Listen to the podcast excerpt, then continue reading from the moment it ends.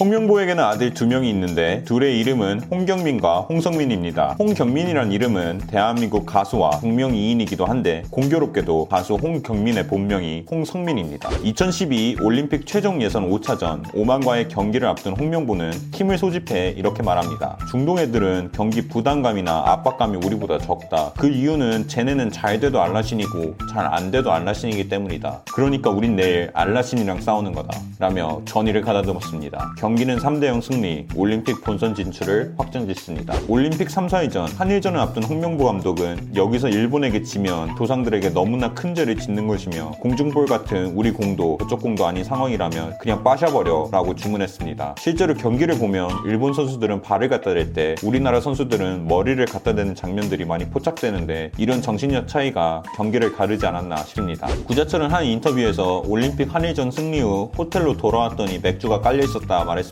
이는 자축하기 위해 홍명보 감독님이 준비해줬는데 홍명보가 심심했는지 야자 타임을 하자고 제안했다 합니다. 그때 오재석이 홍명보를 보고 야 명보야 너 존나 멋있다 라고 했다 하는데 이에 홍명보는 그냥 웃어 넘어갔다 합니다. 2008년 첫 예능에 나온 홍명보는 언론에 아내를 공개하지 않은 이유는 남에게 보여주기 너무 이뻐서라 말했습니다. 1994년 월드컵 준비 중 LA에 거주 중이던 지인의 소개로 그녀를 미국에서 처음 만났는데 첫눈에 반했다 합니다. 2012년에 가장 돌아 가고 싶은 순간을 묻자 홍명보는 1994년 월드컵 끝난 직후라 말했습니다. 1994 월드컵 두 골 1도움으로 골 넣는 수비수가 된 홍명보는 바르셀로나를 포함해 각 명문 유럽 구단에서 오퍼를 받았지만 당시 변방 아시아 선수에게 많은 이적료를 지급하길 꺼려 이적이 성사되지 못한 것이 제일 아쉽다라고 말했습니다. 1997년 홍명보는 J리그 벨마레 히라츠카로 이적하게 됩니다. 이적료는 11억이었는데 이는 당시 K리그 최다 이적료였습니다. 홍명보가 제일 중요시하는 것은 바로 약속입니다. 그가 성인 무대를 누빌 때는 182cm였지만 중학교 시절에는 160도 안 되는 키를 가지고 있었습니다. 이에 주변 사람들은 축구를 그만두는 것이 어떻겠냐라는 권유를 많이 들었지만 그때마다 끝까지 해보겠다는 자신과의 약속을 지키기 위해 포기하지 않고 더 열심히 공을 찼다 하며 결국 오늘날 우리가 아는 홍명보가 되었습니다. 1993년 10월 카타르 최종 예선에서 미우라 카츠요시에게 선제골을 맞아 일본에게 1대 0으로 패배하는데 이에 홍명보는 한 번이라도 더 한일전에서 지게 되면 축 구화를 벗겠다고 자신과 약속했다 합니다. 그 뒤 선수 홍명보는 단 한 번도 한일전에서 패한 적이 없습니다. 과묵한 성격을 보유한 홍명보는 평소 잘 웃지 않습니다. 하지만 2002 월드컵 8강전에서 승부차기를 성공하며 4강행을 확정지었을 때 홍명보는 큰 미소를 보여줬는데 홍명보의 미소를 본 부인은 그이가 저렇게 크게 웃는 모습을 처음 본다라 했었습니다.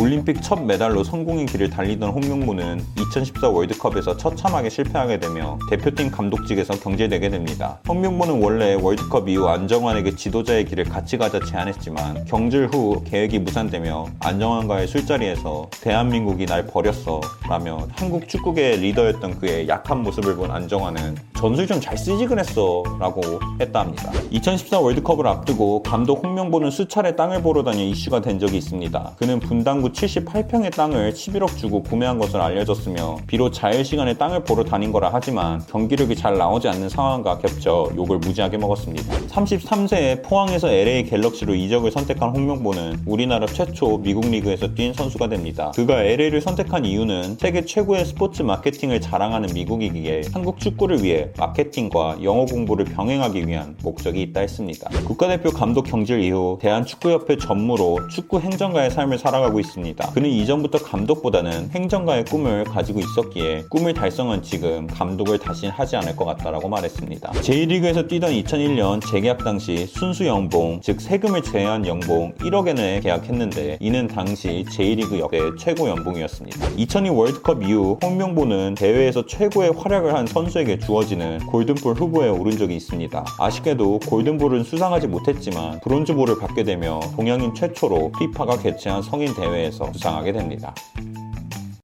끝!